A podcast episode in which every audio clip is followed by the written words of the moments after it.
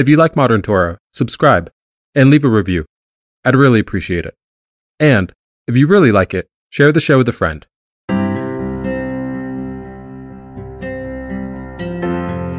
I haven't made a show in a few weeks, and I'm sorry for that. The truth is, I started this podcast as a learning project. I needed to learn how to produce a podcast, all the technical nuts and bolts, so I could make one with my mother about our experiences as an interfaith Jewish family in southern Kentucky. It's called 72 Miles, in honor of the distance we traveled every week to attend Hebrew school in Nashville, Tennessee, and it'll be out later this year. So, early on in the COVID 19 pandemic, I launched Modern Torah. It was the first podcast I ever made. At the time, I was taking a class at the PRX Podcast Garage in Boston on scoring podcasts with music. The class had quickly moved online after the first week, and in the third week, we were told to score one of our own shows, and the instructor would give us feedback. I didn't have a podcast yet at that point, but I was supposed to give the Devar Torah in my synagogue's online service that Friday night. So I recorded it instead with the equipment I'd bought for 72 miles and loaded it onto all the platforms. And that was the first episode of Modern Torah. Before I took a break, at the end of 2020, I'd produced 40 episodes. Most podcasts stop around 10 episodes, or they continue on to over 100. Very few kick out where I had seemed to, but I'd learned so much about podcasting through Modern Torah, and I'd launched two more podcasts since COVID Stories, documenting real people's experiences during the pandemic, and the Parenticons, three dads, all big geeks, discussing their lives as geeks, as parents, and as parents of future geeks. Maybe. Modern Torah seemed to have come to a natural conclusion, and honestly, I didn't feel that bad putting it down. But then, as the weeks passed, I continued to get new downloads and listens, new followers and subscribers. And when I didn't post an episode for a full month, people started to reach out it occurred to me that more people had come to listen to this podcast than I realized, and that some of them had chosen to build it into their weekly routine, in some form or fashion. So I had a change of heart, and I'm back, in a week where changes of heart seem to dominate our weekly Torah portion. And I promise I didn't plan it that way. This week, we read about the crossing of the Red Sea, or the Sea of Reeds, as it's translated in most modern Hebrew Bibles. As the Israelites leave Egypt with Pharaoh's permission, God instructs Moses to take them a long way to Canaan, fearing that the Israelites might have a change of heart if they take the wrong path. Exodus 13:17 Now when Pharaoh let the people go, God did not lead them by way of the land of the Philistines, although it was nearer, for God said, The people may have a change of heart when they see war and return to Egypt. So God led the people round about, by way of the wilderness at the Sea of Reeds. When the Israelites arrived at the Sea of Reeds, however, Pharaoh's army of chariots was hot on their heels. It was here that some of the Israelites, in the face of Pharaoh's apparent change of heart, experienced their own collective change of heart about leaving Egypt in the first place.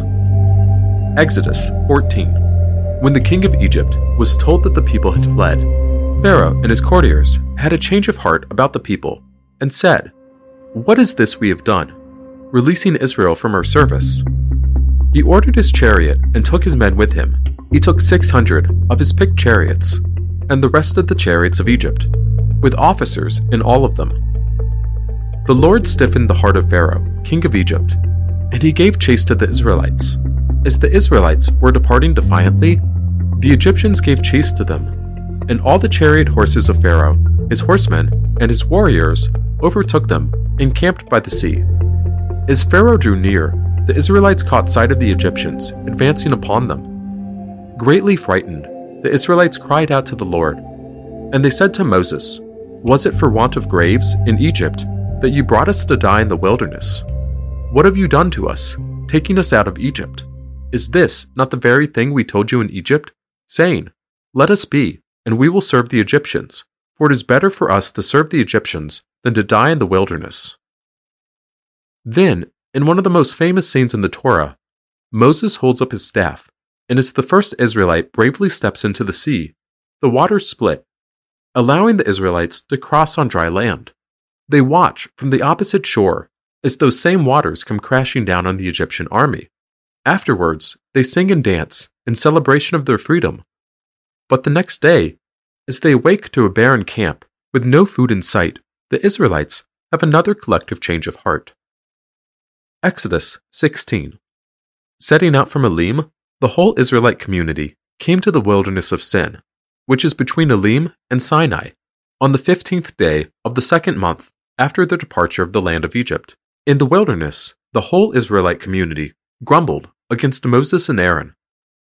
The Israelites said to them, If only we had died by the hand of the Lord in the land of Egypt, when we sat by the flesh pots, when we ate our fill of bread, for you have brought us out into this wilderness to starve this whole congregation to death.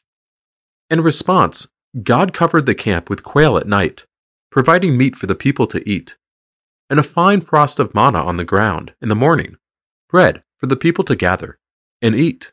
It was like coriander seed, the Torah says, white, and it tasted like wafers and honey. Moses said, This is what the Lord has commanded.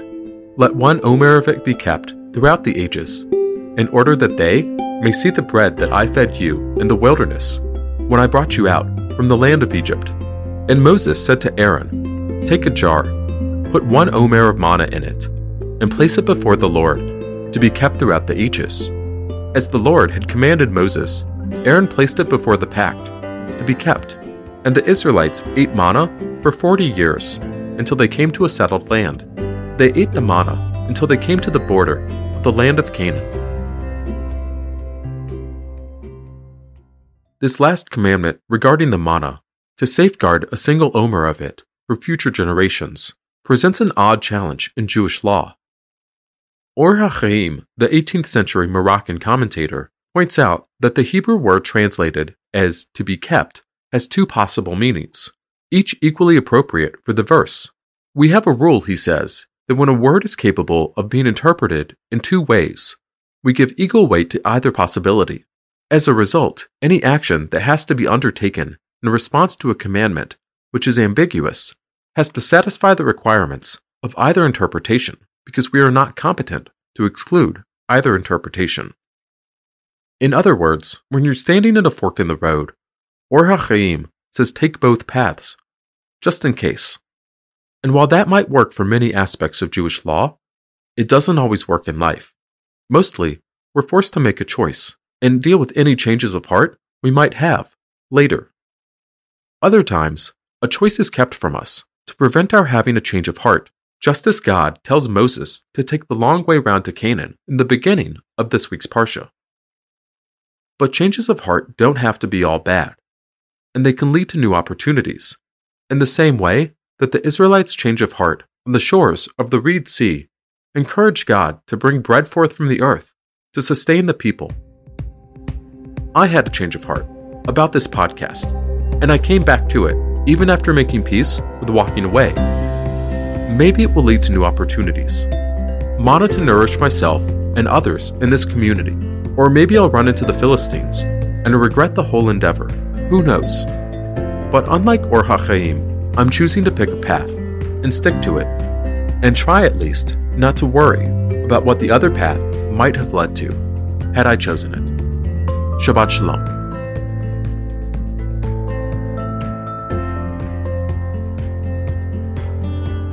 Modern Torah is written and produced by me, Nathan J. Vaughn.